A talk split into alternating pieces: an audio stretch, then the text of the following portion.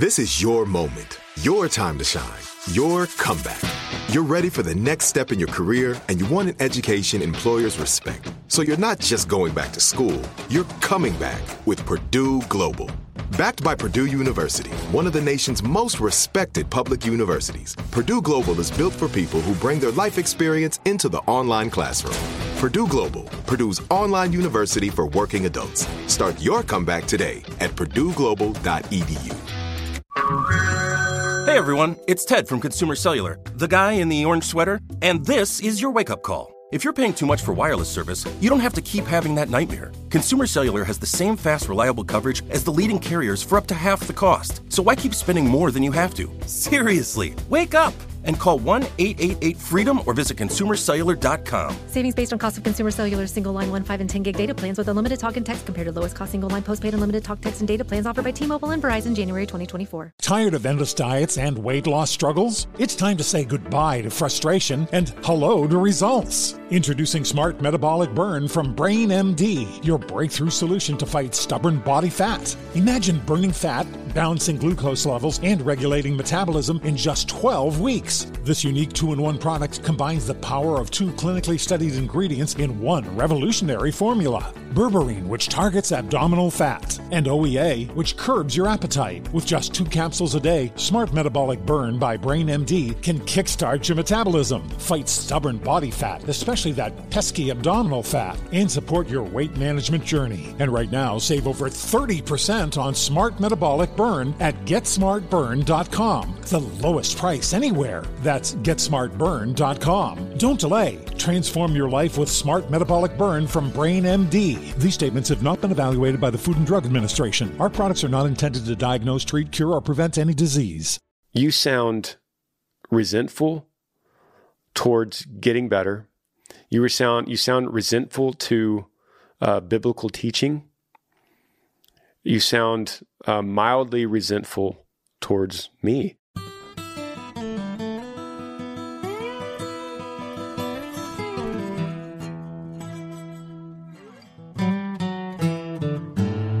What's up, everybody? Welcome to the podcast. This is episode 101.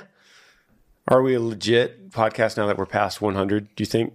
Yes, this is episode number 1 from my friend who apparently does not listen to podcasts until they've had 100 episodes. My guest today, my little brother, Parker Smith. You could follow him on TikTok, Parker__Smith. Is that right? Oh, sure. Has a viral TikTok. And a lot of these viral TikToks have been from this podcast that I post of us talking about your questions. And that's what we do on this podcast. We answer your questions. If you have anything that you'd ever like to ask, you email grangersmithpodcast@gmail.com. Me and my guest will answer it as though we're sitting in the truck and you have a question and you say, man, can I run something by you guys? And in a very casual way, I would answer it like we're best buds. And I'm like, well, if I were in your shoes, this is my advice to you. It's not always right, but it is a casual form of giving you advice that I would give a friend. And the guests that I have on here are the same people that I use in my life when I need a question answered, which is important because I want to share that with you guys. And that's the purpose of this podcast. And I want to dive in today, episode 101, with the first question. It says, hey, Granger, my name is Corey Furman from York County, Pennsylvania. Shout out to Pennsylvania. I'm 20 years old. I'm a youth pastor at LCBC Church. It says, parentheses, you're always welcome to our 15 locations, by the way. My question for you is this. What is one routine that has stuck with you from your church or from Bible study that still holds up like a Detroit engine that you continue to do every day in your life? It says, keep on being you, Corey Furman. The subject line of this is routine, routine, routine. And that is something that me and you and our other brother Tyler have studied and tried so hard to adapt and perfect and create a routine because so much of life is routine. And that could be good or bad. You could make bad habits a routine. In fact, it's a lot easier to make a bad habit become a routine without you even knowing it. And you could fall into the trap of getting your bad habits becoming a machine, you know, becoming a routine machine in your brain. And then you get trapped, and then it takes a long time to find your way out of that trap. Is there anything, Parker, that you have created in the last few years, a routine that is worth sticking to? And what would you say to Corey in his question? There's a lot of things that come to mind, but the first one that has been really beneficial to me, and I'd be interested to get your thoughts on this because it gets mixed feelings from people who thinks that this is irresponsible, but I started sleeping with my phone in the kitchen. And I start winding down in the evening around 9 p.m. And so right before I go there, I'll put my phone in the kitchen. And then that next 30 minutes to an hour is my time to go into my room, get ready for bed. I'll pray, and then I'll read. And then it's honestly, when I go in my room and I close that door, it's just such a relief not even having my phone anywhere near me or there to tempt me with getting on and scrolling social media. I'm sure that there are less drastic ways to do this, but it's worked for me as a unmarried 28-year-old that may not need to wake up in the middle of the night for an urgent call. Well, do you say it's irresponsible because of the fact that somebody might be calling you with something urgent in the middle of the night? People are like, how could you do that? What if someone needs you in the middle of the night? Yeah, that's a reflection of our culture that we think that the reason we need to keep a phone next to us is just in case someone really needs to get a hold of us. And I don't think that's always the reason. That's a reason, and that's a justifiable reason. But I think the truth is we love our phones. We're addicted to them.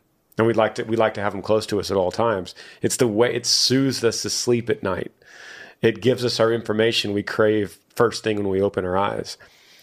And so to say, to sacrifice all of that bad habit, because it is bad, by saying, I want to be available if there's an emergency. I don't know. I don't know if I could justify that. And you guys, if you're watching on YouTube or iTunes, comment below your thoughts. I do the same thing, guys. I do not sleep with my phone in the room. And oh, I didn't know you didn't. No, I don't. It's kind of weird. It goes in my closet. I have a little charging station in my closet on a shelf. And I have my power source. And after I finish my, brushing my teeth and take a shower, I go put my phone on the charger, and we part ways, and I don't see it till the morning. Then I have my phone set up where it's on do not disturb, and then it will kick back on at 8:30 a.m. I am guilty many times of, you type in the little code to disable the do not disturb on all my apps. I can't get to my apps unless I type a code in before 8:30 a.m. because I don't want to be on my phone before 8:30 a.m. It should actually be later than that, because once you get on your phone, your day has begun, or there's a text that you have to react to, or an email that you have to react to. And sometimes you're in the early morning, you're not ready to react to a work related text or some kind of urgent text that someone sent you at 12:58 a.m. Hey man, we got a problem. You need to make sure tomorrow. So you already start thinking about that. But yeah, I don't sleep with my phone either. I do on the road. I don't sleep with it either, but I do know that on the road, my bus driver is always driving in the middle of the night. So I know that two things. One, if there's an emergency, they're going to call Bull and let him know. Two, if there's an emergency, there's nothing I could do on the road immediately, right? There's nothing I could, there's no plane I could jump on. There's no, I get up early anyway, so I'm going to find out, and then I'm going to deal with it. And some of y'all might be thinking that's a little insensitive, but gosh, what's an emergency you could even think of? We're getting deep now, but say you don't sleep with your phone. What's an emergency that anyone on this planet would need you at 3 a.m. to react right now? I would say something that I think about is like mom being at the ranch and slipping out of the shower or something. Okay. and then she calls, but she would probably just call an ambulance in that situation. Yes. So there's not really anything that I could do. That would be the first thing that comes to mind. Or if I had like teenage kids that were out and they needed to come home, making sure that they got home safe or something like that. But in that situation, I probably wouldn't be going to sleep with my kids out. You have a teenage kid that's out of your house. I'm not going to be away from my phone. I'm not going to be falling asleep. Yeah. I'm going to be on the couch waiting for them. Yeah. Right. So yeah, that's a good example. But other than that, it's an interesting discussion. I'd be willing to read comments and see what people say, but I think you're right. It's a great routine to set boundaries. Let's just put it that way. Set some kind of boundaries with your phone. And because that really sets the tone for your day. I think the second routine we should bring up is waking up at about the same time every single day, including the weekends. There's been so many studies done that if you wake up and go to bed at the same time every day, you're far better set up for consistency during the day and less anxiety, and building an eating routine and a workout routine and a work routine and a relationship routine and a love your spouse routine and a be a better parent routine, be a better buddy routine. You're better set up if you're getting consistent sleep. So how do you go to bed earlier? You wake up earlier. So it starts with waking up earlier. That's number one. If you set your alarm for, say, 6 a.m., you're not going to be staying up till 1 a.m. anymore. You're going to be so tired. You're like, man, I got to crash. My alarm's going to go off at 6. Whether I like it or not, I better go to bed. And then pretty soon, then you have this routine of going to bed early. So, yeah, Corey, I think I would start with that before anything else. I would start with reasonable boundaries with your phone and a routine set bedtime and wake-up time. And a lot of things fall into play after those things are set. So I have a lot for this episode 101. I have a lot of questions that I've brought in, and I have not read many of these. A lot of these just came in. Like one of these came in this morning at 10 a.m. A lot of them came in yesterday. So these are fresh questions. I have not vetted them. So let me just jump onto this one. This one subject is anonymous, please. It says, I love watching all the Smith related things. I look up to you and Amber as wonderful parents, loving spouses, and most importantly, Christian leaders. I wish I could be the person you repeatedly encourage everyone to be. Episode 99 has really taken its emotional toll on me. That was you, right? Mm-hmm. Multiple mental health issues have led me to a miserable life, killed a marriage, and estranged me from my one and only child. Hospitalizations, outpatient treatments, multiple doctors, suicide attempts, and a zillion medications could not stop sinful behaviors that have ruined my life. No, staying married is not the best option. She's referring to our episode 99. Mm. Spouses should not be forced to endure things that even the Bible says are legitimate reasons for divorce. So there's not really a question in here to anonymous, right? I didn't really hear. I didn't hear a question. I think it's just more. I'm struggling to be a better person. Right. Yeah. So Miss Anonymous, without your question, I'll comment a little bit, and then I don't want to spend too much time on it, but I'll comment this. You sound resentful towards getting better. You sound resentful to biblical teaching. You sound mildly resentful towards me, and I'm not putting any fault on you because you've been through extensive suffering, but there's a story in the Bible when there's the man at the healing pool, right? And he's been there for decades. He's crippled and he's at the pool and he's on his mat, and there's this old story in the Gospels, and in this old this old pagan tradition, an angel would appear in the pool and through these bubbles. It was really just a, what do you call it when the earth is bubbling? Seismic. It was like a seismic disturbance. Like natural gas from the earth. So they thought in the ancient days, they thought that those bubbles coming out of the pool were actually an angel. And if you hurried and you jumped in the pool and the waters could heal you and you could be healed from your being crippled. And this fascinating story in the Bible where Jesus himself goes to the pool and he's going after this one man who's crippled and he's on a mat and he's waiting for these bubbles. And Jesus says, let me just speak in plain terms here. Jesus says, bro, what are you doing? And he says, I'm waiting on the bubbles, the angel to heal me. But every time the bubbles come up, everyone rushes around past me and they rush down the steps and I don't ever get my turn and I'm never going to get in the water.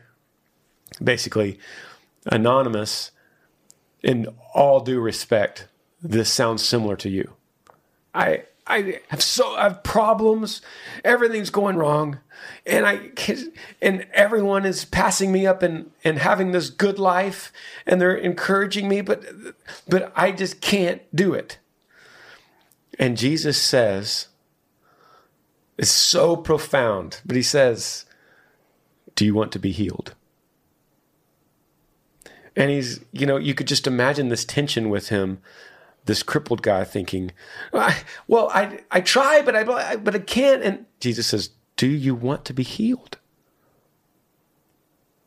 Take me, take me, and you'll be healed. And so, anonymous, I would say you have a story. Everyone does. Everyone has a story. You have suffering. Everyone has suffering. You've had hardships. You're human. I'm sorry, I could sympathize with you, but I will not empathize with you.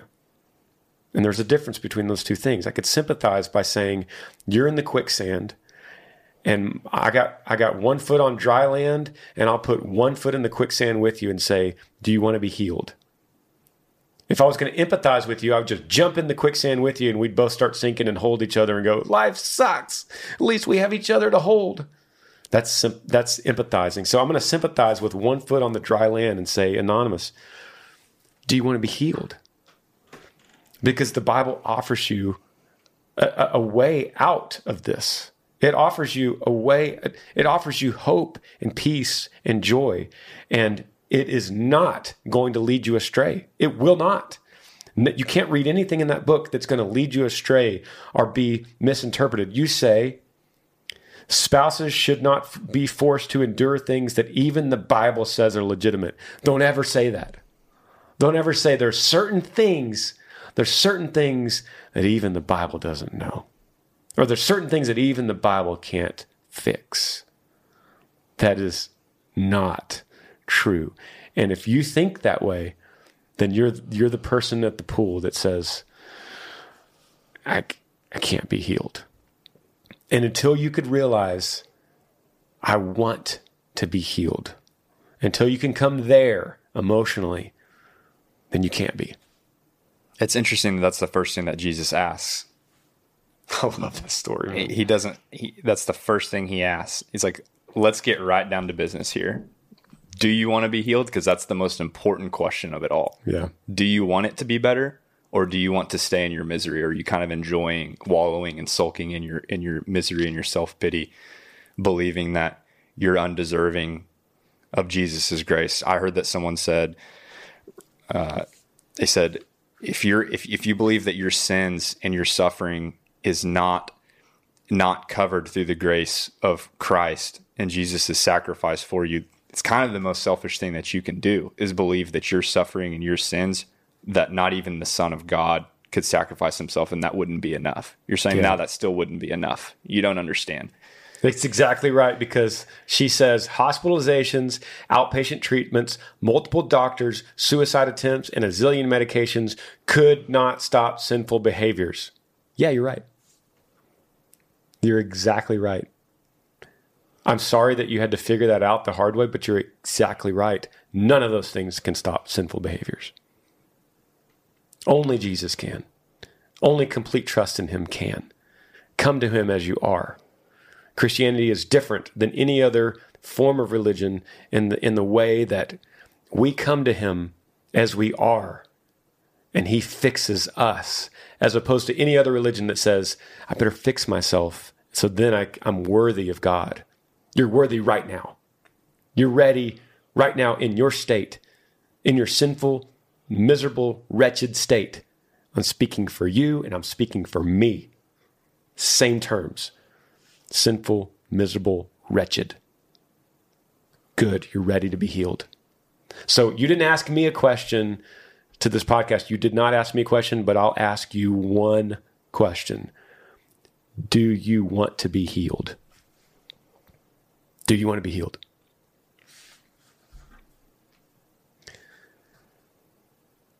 Man, we've gotten deep already. Just question two. Let's do a couple more and take a break.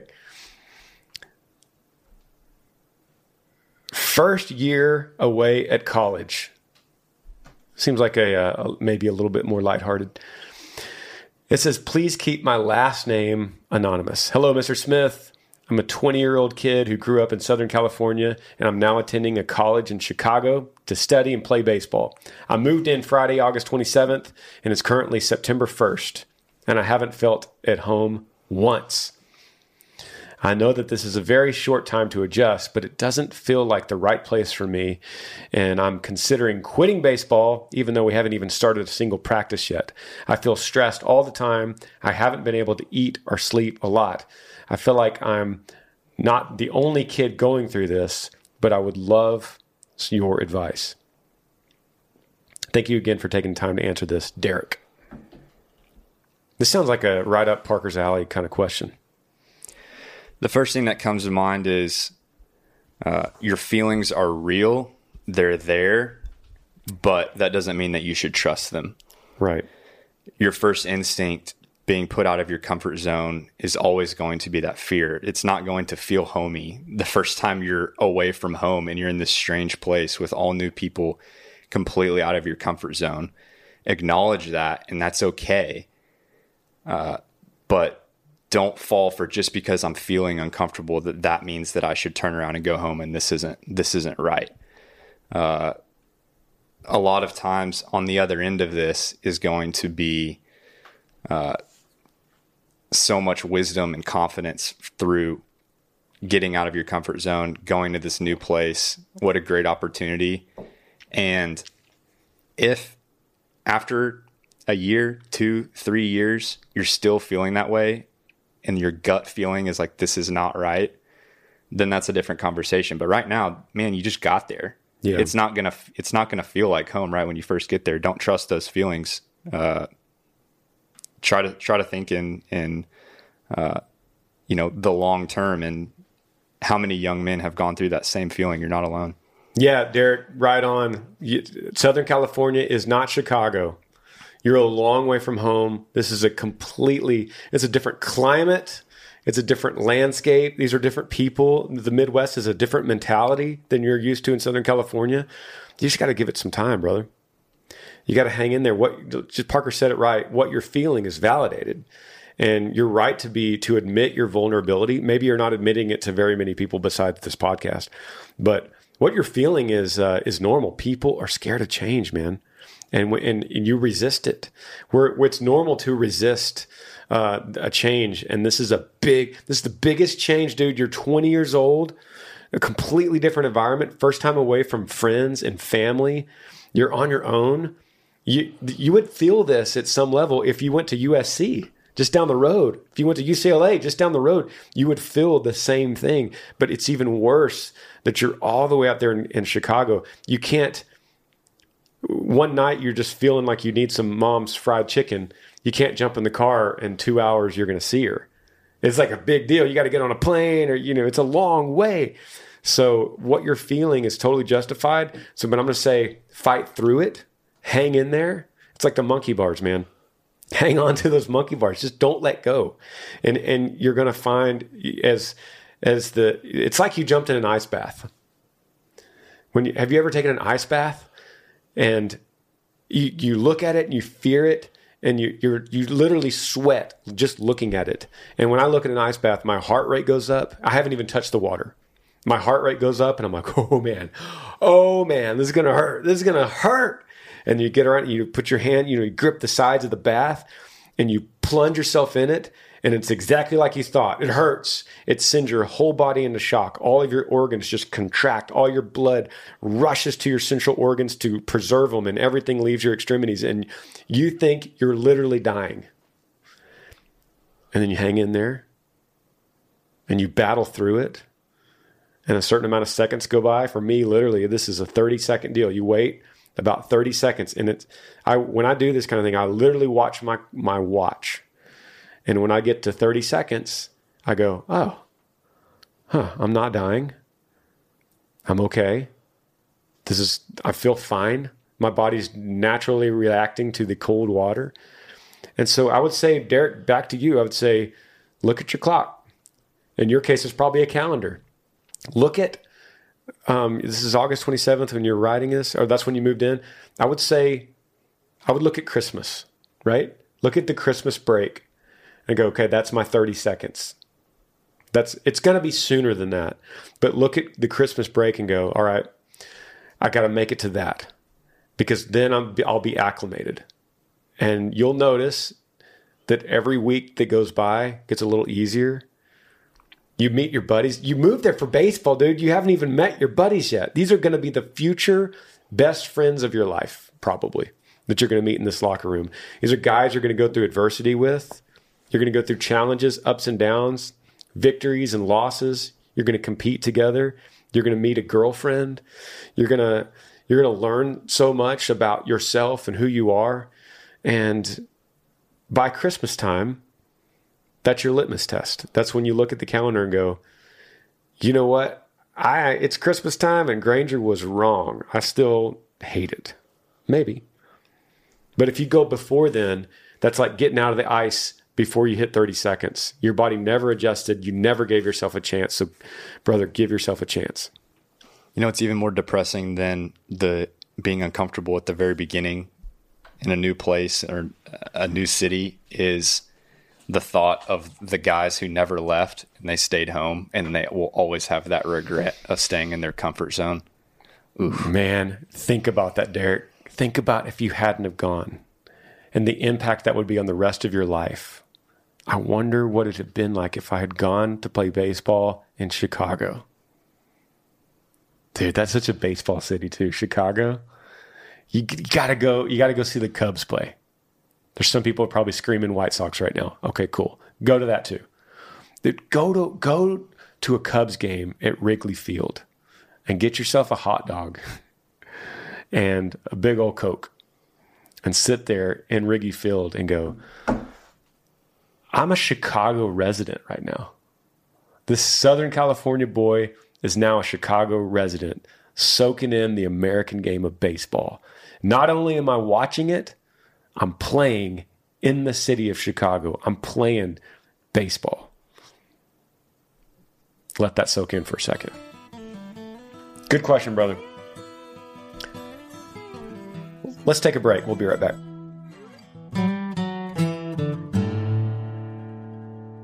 Podcast is brought to you guys today by Athletic Greens. This is one of my favorite products to talk about. It's one of the products that I actually started reading on this podcast and started talking about this product.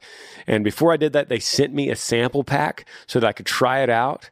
And it's a green powder supplement that you could put in water or your shakes or anything like that. And I like that kind of stuff. So they sent me a sample. I started reading about it and I tried it and I was like, ooh, this is really good. So I then went on their website and used my promo code and signed up for a subscription to Athletic Greens. That is not a lie. That is not that's not fake. This, I could give you a testament and I could show you on the Smiths that I get my subscription in the mail every week. One tasty scoop of Athletic Greens tastes so good. It contains 75 vitamins, minerals, and whole food source ingredients, including a multivitamin, a multimineral, probiotic, green superfood blend, and more. They all work together to fill the nutritional gaps in your diet, increase energy and focus, aid with digestion, supports a healthy immune system, all without the need to take multiple products. You could put it in water. It tastes great. You could put it in a protein shake. That's what I do. I'll put a couple scoops of protein. I'll put some, an apple, banana, and some Athletic Greens. I put 2 scoops in. You could put 1, and it tastes so good. It blends so good with that shake, although it tastes fine alone.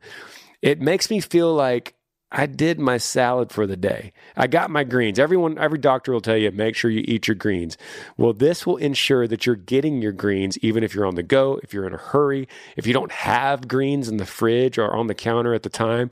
Throw a couple scoops of this in whatever you're drinking during the day, and you are covered.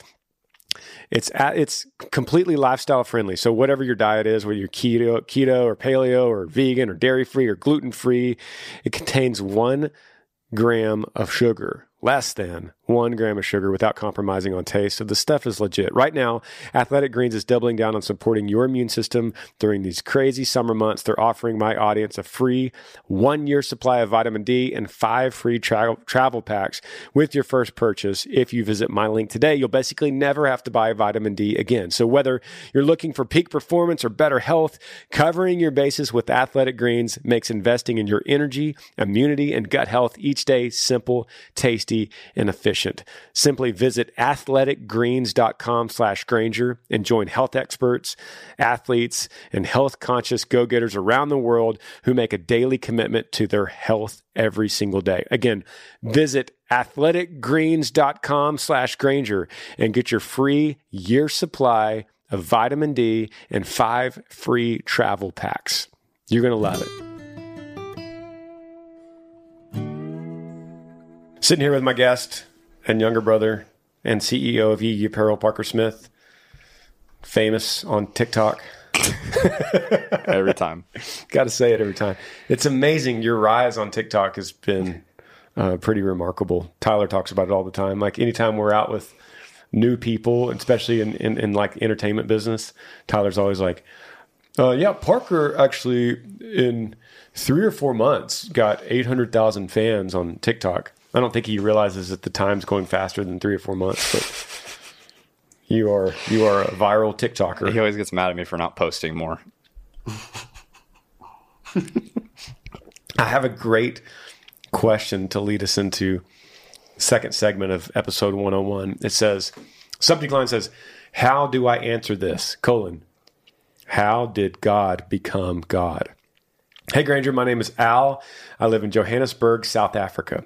I love your podcast and your music, which are the highlight of my Monday and every single week. Thank you. It says, I never miss a Smith or an Amber's Arise. I spent a lot of time with amazing young 10-year-old girl who's part of my son's extended family. She asked me the other day, how did God become God? And despite having faith and being a believer, I have no idea how to answer her. He just is hard to explain to a young person. And I was wondering, how would you answer this? Be blessed and many thanks. Al's. What a cool question. How did God become God? How did God become God? And this is coming from a 10-year-old that's asking Al this question. And so she's basically wanting a form of apologetics, a way to help answer. But anytime we have to answer a question like this, we learn more about our faith in the process of rehearsing how we're going to say it to someone else. I've never had to answer this specific question, but I hear what you're saying. You're saying if you tell this girl he just is, it sounds like a cop out. It sounds like an easy answer. But the answer to how did God become God is he didn't. He always was. No, let me try to make that more specific. We'll use math simple mathematics. A 10-year-old would know mathematics, right? I have an almost 10-year-old daughter. She understands multiplication and division and mathematics and algebra. So let me put it in simple mathematics. In the universe, if there ever was nothing, zero, then zero times what will ever equal something? That's my question. The answer is, if there ever was nothing, then there always, forever, will be nothing. It's zero times any number is always zero, every time. If there always was, or no, excuse me, if there ever, at any time, at any point, if there ever was something, then there always was and always will be something. Because one times whatever number is always whatever number. Zero times whatever number is always zero. So if you exist and I exist, that means something has always existed, because we could not have come from zero. We could not have come from nothing. So we believe, Parker and I at this table, we believe that God is what existed before we did. God was the one that multiplied to us, which equals the number us, the number of all of us and everything, every star, every moon, every galaxy, every rock, every tree, every human being is times one, right? That's, once again, I'm trying to put this in perspective of a 10-year-old girl. So the answer, how did God become God, is only God always was God. It's the only explanation, because God is one times everything. If God, if anything had to become God, then it would have been God. And if that was God, then something had to have been God before that, because something has to come from something. Something can never come from nothing. Did I do okay? Yes. That was a lot. I got to think about that one. I think I need to rewind that and listen to it again. I heard a guy say one time, to answer that question, he had a bunch of blocks, and so I have a mug in front of me that's sitting on a table, and they're asking where God came from, and he says, okay, the mug is sitting on the table. So I have a mug here, it's sitting on the table. What's the table on? Okay, the table is on this wood floor in the house. Okay, well, what's the house on? The house is on the earth. What is the earth on? The earth is. The earth doesn't need a origin or like a starting point to support itself. It just is there. There's nothing for it to sit on. And that was the analogy he used for God. Yeah. I would say, to the 10-year-old girl, I would say, babe, isn't it incredible?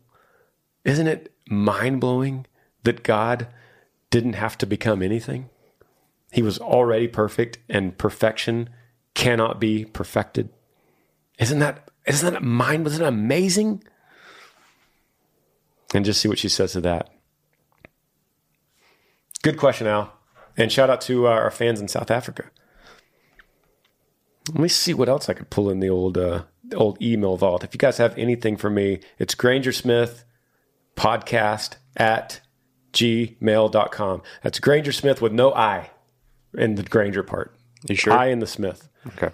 But no I in the Granger. We used to travel around in a band. I guess we still do. We still do. In a former life. But in the days when we were in a van, and we would pull up to a lot of places that had a marquee with the old plastic letters that you put in the marquee. And so many times we pulled up to the venue and it said, Friday night, Granger Smith, with an I in the Granger, G-R-A-I-N-G-E-R. And so we would pull up to the venue, and it was like a tradition. We would take the I and then push the Granger back together. And then as a token, as a souvenir, for what we probably should have got paid at the venue, we kept the I in our trailer. And eventually we had like 1,000 eyes all in the roof, like shoved in the rafters of the roof of the trailer. I've never heard that story. I wonder where all those eyes are now. I should probably return them to the rightful owner. I was going to say young Granger was a little more mischievous. I was very mischievous before I found Jesus. Here's one that just, it's very simple. It says, help with a single sibling. Hey, Granger, my husband and I are huge fans. Yee Yee Radio is almost constantly playing in our home and garage, and we're rocking Yee Yee apparel often. Thank you for all that. We've seen you in concert a bunch, and we look forward to seeing you in Schenectady, New York in September. You're the reason my husband likes country music at all. Man, that's awesome. I loved it. Thank you. It says, I wish that was the only reason for writing, though. My only brother, 36 years old, lives in Boston. He's single, never been married. I'm his youngest sister. I'm 33 years old, and I'm obviously married. Year after year, I hear how my brother finds a girl that he really likes, but after a few months, she always winds up being crazy and ultimately not the right person for him. He has been on tons of dating apps, but the pandemic has slowed dating for him for obvious reasons. I always try to suggest for him something different for dating instead of just an app, or at least just meeting real people. But no matter what I say to him, it turns into a massive argument. He's told me he doesn't want to hear any more advice on the subject from me or from anyone else, family or friends, and wants to keep doing things his way. I want to respect his wishes and be supportive because he's my brother, but I want to see him happy, even though I think his idea of dating is the definition of insanity. I appreciate any advice. I'm all out of ideas on what to do or not to do. Many thanks for the music and everything you do. Congrats on the new baby. Andrea in Hurley, New York. Shout out to New York. Andrea, thanks for your question. Thanks for your sweet, sweet words. And I cannot wait to see you and your husband in Schenectady. Hopefully that the craziness of the world keeps that show rocking. 36-year-old brother, single, in Boston, never been married, and he loves dating apps. I think a lot of people could relate to this. I think everybody has a close friend or a sibling who is making the wrong choices, whether it be romantically or in other ways, and you're trying to explain to them that what they're doing is not working, but it's just not going through their head. You are telling them that you know how to help, and they don't want help. Yeah. What do you say to that? How do you help someone who doesn't want to be helped? Yeah, it's interesting because she says, he told me he doesn't want to hear any more advice on the subject from me or anyone else. And you said, no matter what I say to him, it turns into a massive argument. So what we could deal with, me and you, Andrea, is not your brother, because we can't affect what he does. But what we can control, and I say we like we're a team here, but what we can control, Andrea, is the way you react to him and what you say to him and how you treat him. And letting it turn into a massive argument is a problem on your end. I'm not innocent of this kind of thing myself. I struggle with this, and I sympathize with you, Andrea, in this kind of situation. But you don't want it to ever let something like this turn into a massive argument, because then that just turns his ears off. He doesn't want to hear anything else from you. He's done with you. He's done with the subject, and he wants to just go back to what he feels comfortable doing, and that's dating crazy girls.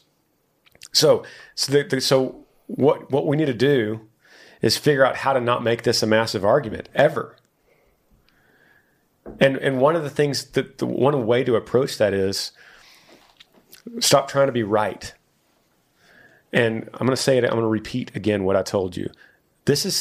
I'm not good at this. So what I'm speaking is something that I need to put into better practice. And I think I've gotten better over the years from where I was, but I'm still not great at it. And that's just going at your brother and not trying to be right or no more than him. Just because you're married and just because you have a great husband and he loves Yee Yee and country music, which I think he's great too because of that, that doesn't make you better than your brother or right or more knowledgeable about marriage. You just have been blessed enough to find the right guy at the right time, and you tied the knot. And so when you're with your brother, it's all about loving him and showing compassion and sympathizing with his situation and doing, Parker, maybe you could help me with this, but it's like, I would suggest doing 30% of the talking and let him do 70% of the talking in this kind of scenario. Let him answer his own questions enough where he realizes there's a problem because he's talking and answering his own questions. And so do more asking and more listening and less advice giving. Yeah, I agree.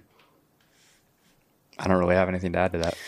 Yeah, you're in a boat that a lot of people are in, Andrea, and you're not gonna change him, or you're not gonna convince him of a. He's not gonna go, oh, Andrea, thank goodness you told me dating apps are bad, and that I shouldn't do that. Thank goodness you told me that, because now I'm on a good path, and hopefully with your great advice, little sister, I'm gonna really figure things out. It's not gonna happen.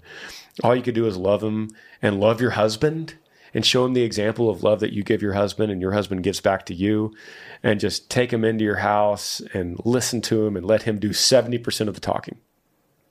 Yeah, he'll see the fruits of your life, and he already knows the fruits of his. He doesn't need someone to tell him that. What did you say in episode 99? Your actions are so loud, I can't hear what you're saying. So that works both ways. Your actions are so loud, I can't hear what you're saying. That works negatively and it works positively. So make your actions so beautiful that it doesn't matter what you say, because you're showing love and you're showing compassion to him and your husband that he wants more of that, right? We got one here. Subject line is, not sure what to do. This is a recent email. It says, hey, Granger, I'm 16. I'm from Harris, Minnesota. Shout out to Minnesota. It says, I know I have a good life, but I'm not happy with who I am. I have a full-time job at a machine shop with 10-hour days plus overtime. When I'm available, I bought my first truck, and around the time I turned 15, I struggle with a huge form of ADHD and a processing disorder. I try to hide it as much as I can, and I try to get good grades, enough to pass my classes, but the one thing that I really struggle with is girls, and I've tried my hardest to talk to them and treat them like they deserve, but I always get rejected, and I can't figure out what causes me to get rejected. How do I get over that? I met one girl, and she was so beautiful and had a wonderful family, and it helped me build up my confidence and my buddy stopped me from ending it, and she didn't even know I was depressed. So please don't sugarcoat this. I won't be offended. I listen to classic country. I'm not a fan of new country, but I love your music. Thanks for reading this. Guys, I'm sorry. This whole email didn't have one punctuation mark in it, so I was kind of trying to figure out how to paraphrase, but it's a long sentence. It was one long sentence. 16, and he's Parker. This is you're great at this. He's 16. He's saying Granger, I'm 16. I'm from Harris, Minnesota. Wow. He says, don't sugarcoat this. I won't be offended. Give it to him, Parker. I'm sensing some victim mentality. Me too. He kind of started it out. He started out with kind of complaining about his job, complaining about the long hours, complaining about his ADHD. Keep in mind, he said at the beginning, I'm not happy with who I am. Yeah, I think that's the underlying problem. Yes. It's not rejection with girls or anything else you want to add on top of that. I think that yes. Starts with an honest conversation with himself, looking in the mirror and saying, why am I not happy with who I am? Yep. I heard someone say one time that if someone were to tell you to rate your life on a scale of 1 to 10, on a scale of 0 being absolutely miserable and depressed, and a 10 being completely fulfilled and full of joy on a daily basis, what would you rate yourself? And then whatever number you give, count down from 10. So if you're like, I'm a 6 right now, then you'll subconsciously come up with that number and think of those four notches that brought it down from a 10, those are the things you need to work on. So where it's like, well, I don't have a good relationship with God. I'm overweight. I don't get much sleep and I'm incontent in my singleness and I wish I had a girlfriend. It's like, it's a pretty good indicator, a way to look at the four things that you need to work on. And so I think it starts with him, with, I notice like if you're constantly in fear of getting rejected by women, I think it starts with saying that you're not incomplete in your singleness. Like, why are you trying to find so hard? You're 16 years old. Like, stop worrying so much about getting the approval of girls and start asking yourself, what can I do? How can I pursue healthy activities? How can I eat better, be a good steward of my body and get some exercise? How can I surround myself with people who are uplifting and positive? That's where I would start. Man, I can't wait to put what you just said on TikTok. It's going to go viral. That's what I'm here for. Man, I hear you. I hear you, brother. And, did he say his name on here? Am I not supposed to say his name? He didn't say it, so I won't say it. I'll keep him anonymous. But yeah, I think that the hinge of your whole email is, I'm not happy with who I am. You could have not said anything else. You could have kept the email completely blank and said, Granger, hey, I'm 16. I'm from Harris, Minnesota. I'm not happy with who I am. What do I do? That would have been good enough than for you to go through this list of why you struggle with girls, because the girls will not help you be happy with who you am. There isn't a magical girlfriend, a Cinderella out there that as soon as you find her slipper and you put it on and it fits her foot and she completes you, and then you go, oh, now because I'm that Cinderella, now I'm happy with who I am. It's a miracle. Wow, this is crazy. It's exactly what I wanted. That does not exist. It does not exist. You have to, as Parker said, be content in your singleness first. Be content. Be content. That is such a great word. Content is a word that we struggle with in today's culture. We struggle with being content where we are in our lives, what we're doing now in our lives. You're 16, brother. You're sweet 16. You know how many people listening to this podcast will go, man, if I could have one do-over, if I can go back to 16 and do it over, if I could have a chance to have those memories that you could make with your buddies right now. So I would lean in to your friends. I would lean into some kind of hobby or sport. And we go down this kind of this path on this podcast where it's like, man, if you're not athletic, then there's a chess team, or there's the Civil War reenactment team. You know, there's always football. There's always baseball, like we talked about in a few questions ago. There's something in this world for everyone to get involved with and meet like-minded people. There's people in Yee Yee Nation that follow me, brother. You said you like my music. There's people that follow me that we call them Yee Yee Nation. And I know for a fact I've met people that have gone to my shows by themselves because no one else around them was like-minded enough to like country music in whatever region they're living in. So they put on their boots and their jeans and they go to my concert and they go in the front row. And then guess what happens? They look around and people on their right and their left are people dressed like them, that look like them, that talk like them, and they become friends with them. And they become a unit, and they become people that they could count on. And now I have this big band of Yee Yee Nation that goes and they travel together, and they'll go stay at someone's house that lives in another state of some state we're playing in, and they meet them at a show, and then they become friends, and it just grows. So if anything, you've got Yee Yee Nation. Go to a show. And I'm not even trying to promote one of my concerts. I'm just saying, if you like Jimmy Buffett, do that.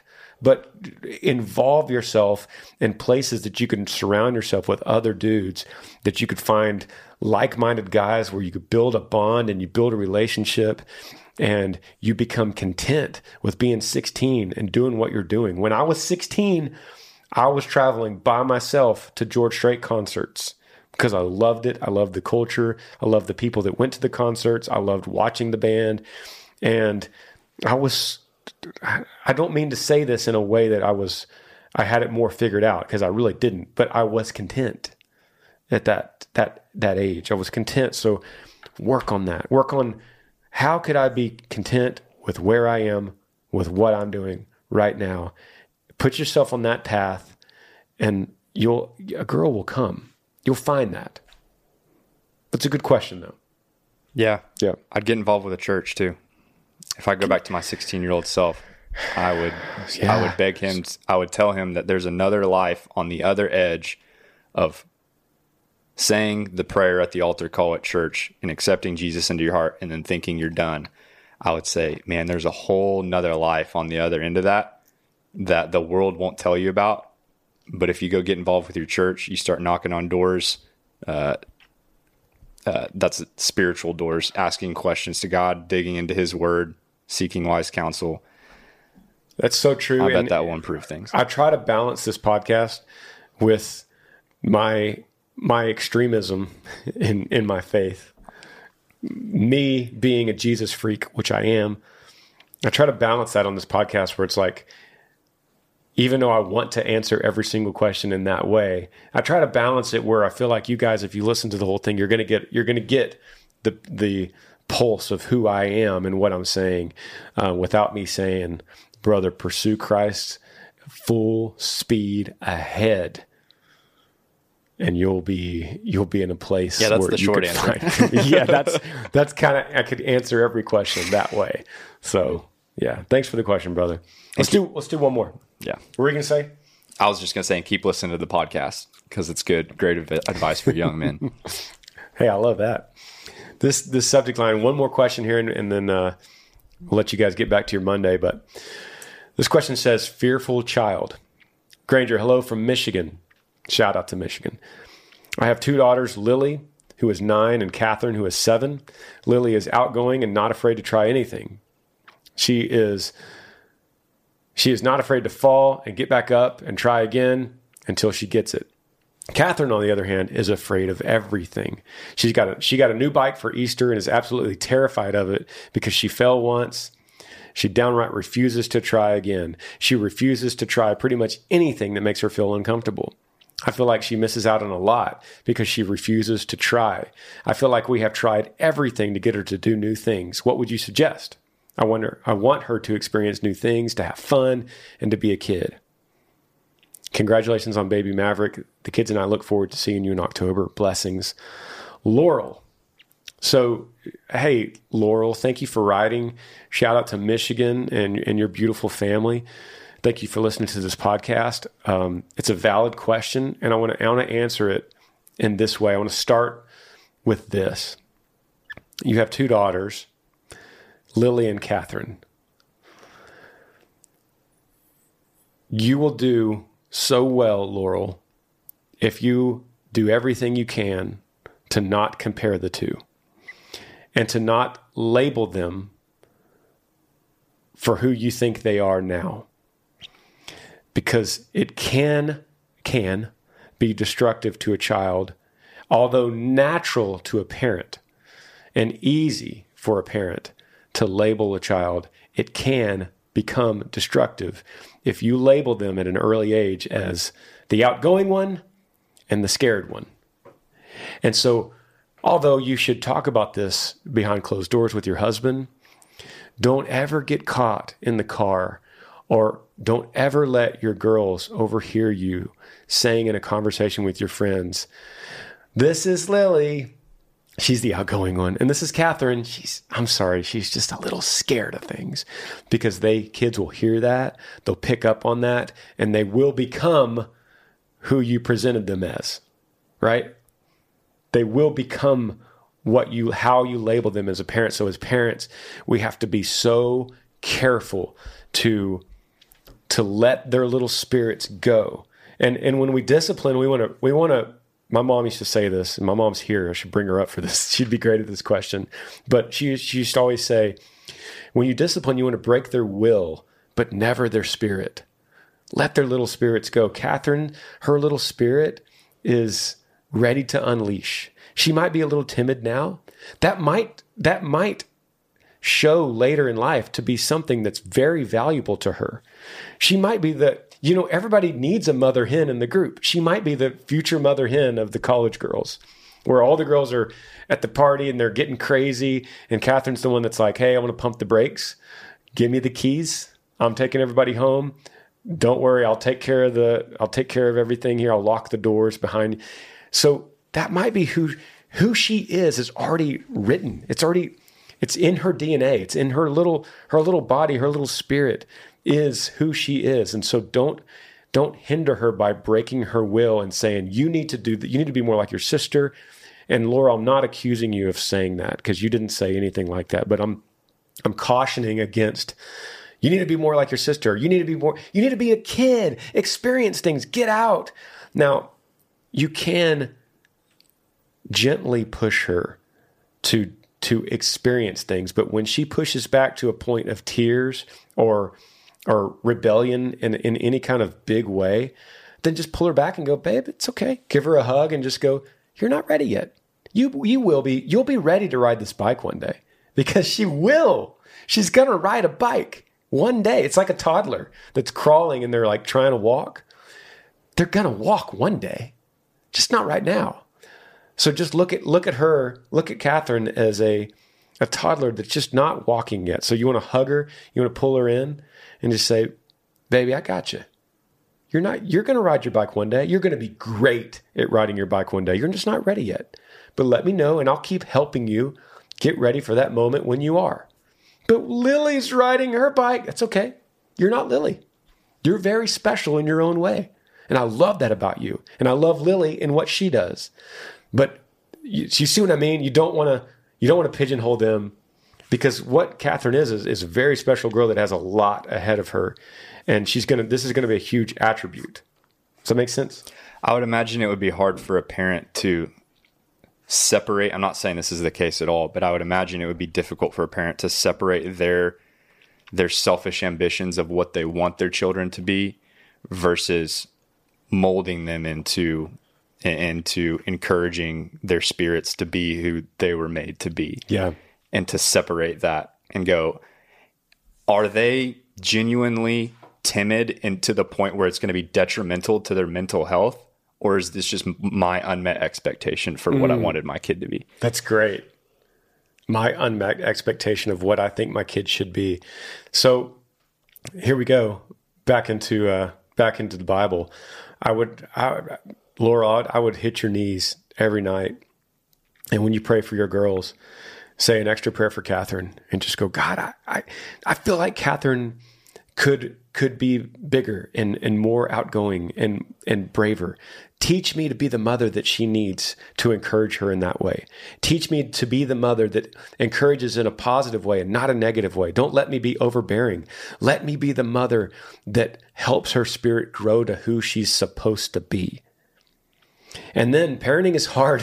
Parenting is tough because you got to pay attention. You got to watch. You got to research.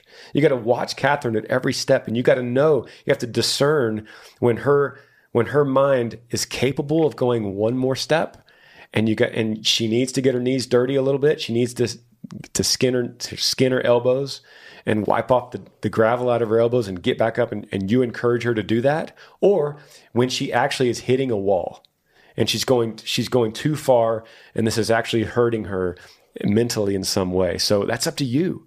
You got to watch her all the time. But the bottom line is, her and Lily are not the same. So you can't parent them the same. You have to parent Lily, and Lily's going to have her problems too with being the outgoing, not afraid of anything, go get her. Oh, wait till she gets her driver's license. Good luck with that one. You're going to be glad you have Catherine when these two get their driver's license. You'll be like, oh, thank God. Catherine's the safe driver, right? So you parent them differently, but you got to watch them. You got to study them. And you want to push Catherine. You want her to be brave and experience things, but your expectations got to come down because you've been preconditioned a little bit with Lily to what the expectation of bravery is at that age. And so with Catherine, lower your expectations because she's not that. And then she will be her own person. And then you push her to be the best version of her, and Lily the best version of Lily. But it's a good question. It's a valid question. I appreciate you guys. I think we're out of time. But old Parker, he's one of my favorite guests. You always give me viral TikToks on this, so appreciate you both. Yeah, 3 in a row. Thank you very much. Yeah. I'm always amazed at the questions that you get. It's an honor to try to help out however I and we can. Yeah. If you guys have any questions, grangersmithpodcast@gmail.com, and we'll see you at episode 102. Yee-yee. Thanks for joining me on the Granger Smith podcast. I appreciate all of you guys. You could help me out by rating this podcast on iTunes.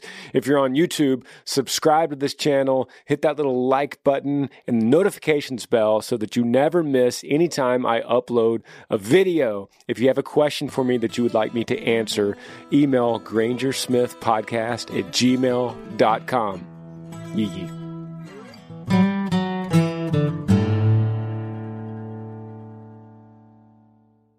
Tired of endless diets and weight loss struggles? It's time to say goodbye to frustration and hello to results. Introducing Smart Metabolic Burn from BrainMD, your breakthrough solution to fight stubborn body fat. Imagine burning fat, balancing glucose levels, and regulating metabolism in just 12 weeks. This unique two-in-one product combines the power of two clinically studied ingredients in one revolutionary formula. Berberine, which targets abdominal fat, and OEA, which curbs your appetite. With just 2 capsules a day, Smart Metabolic Burn by BrainMD can kickstart your metabolism, fight stubborn body fat, especially that pesky abdominal fat, and support your weight management journey. And right now, save over 30% on Smart Metabolic Burn at GetSmartBurn.com. The lowest price anywhere. That's GetSmartBurn.com. Don't delay. Transform your life with Smart Metabolic Burn from BrainMD. These statements have not been evaluated by the Food and Drug Administration. Our products are not intended to diagnose, treat, cure, or prevent any disease.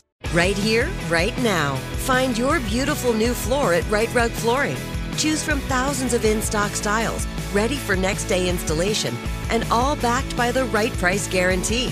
Visit rightrug.com. That's RITERUG.com today to schedule a free in-home estimate or to find a location near you.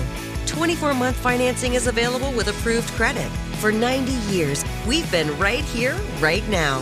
Right Rug Flooring. Open a limited-time 11-month certificate at Kemba Financial Credit Union. At 5.25% APY, it's more than triple the national average, plus it's a safe and secure way to grow your money. Visit your local branch or kemba.org/cb for details. Offer expires May 31st, 2024. APY equals annual percentage yield. Restrictions apply. $500 minimum and $250,000 maximum deposit. Advantage status required. Comparison based on bank rate average. Federally insured by NCUA.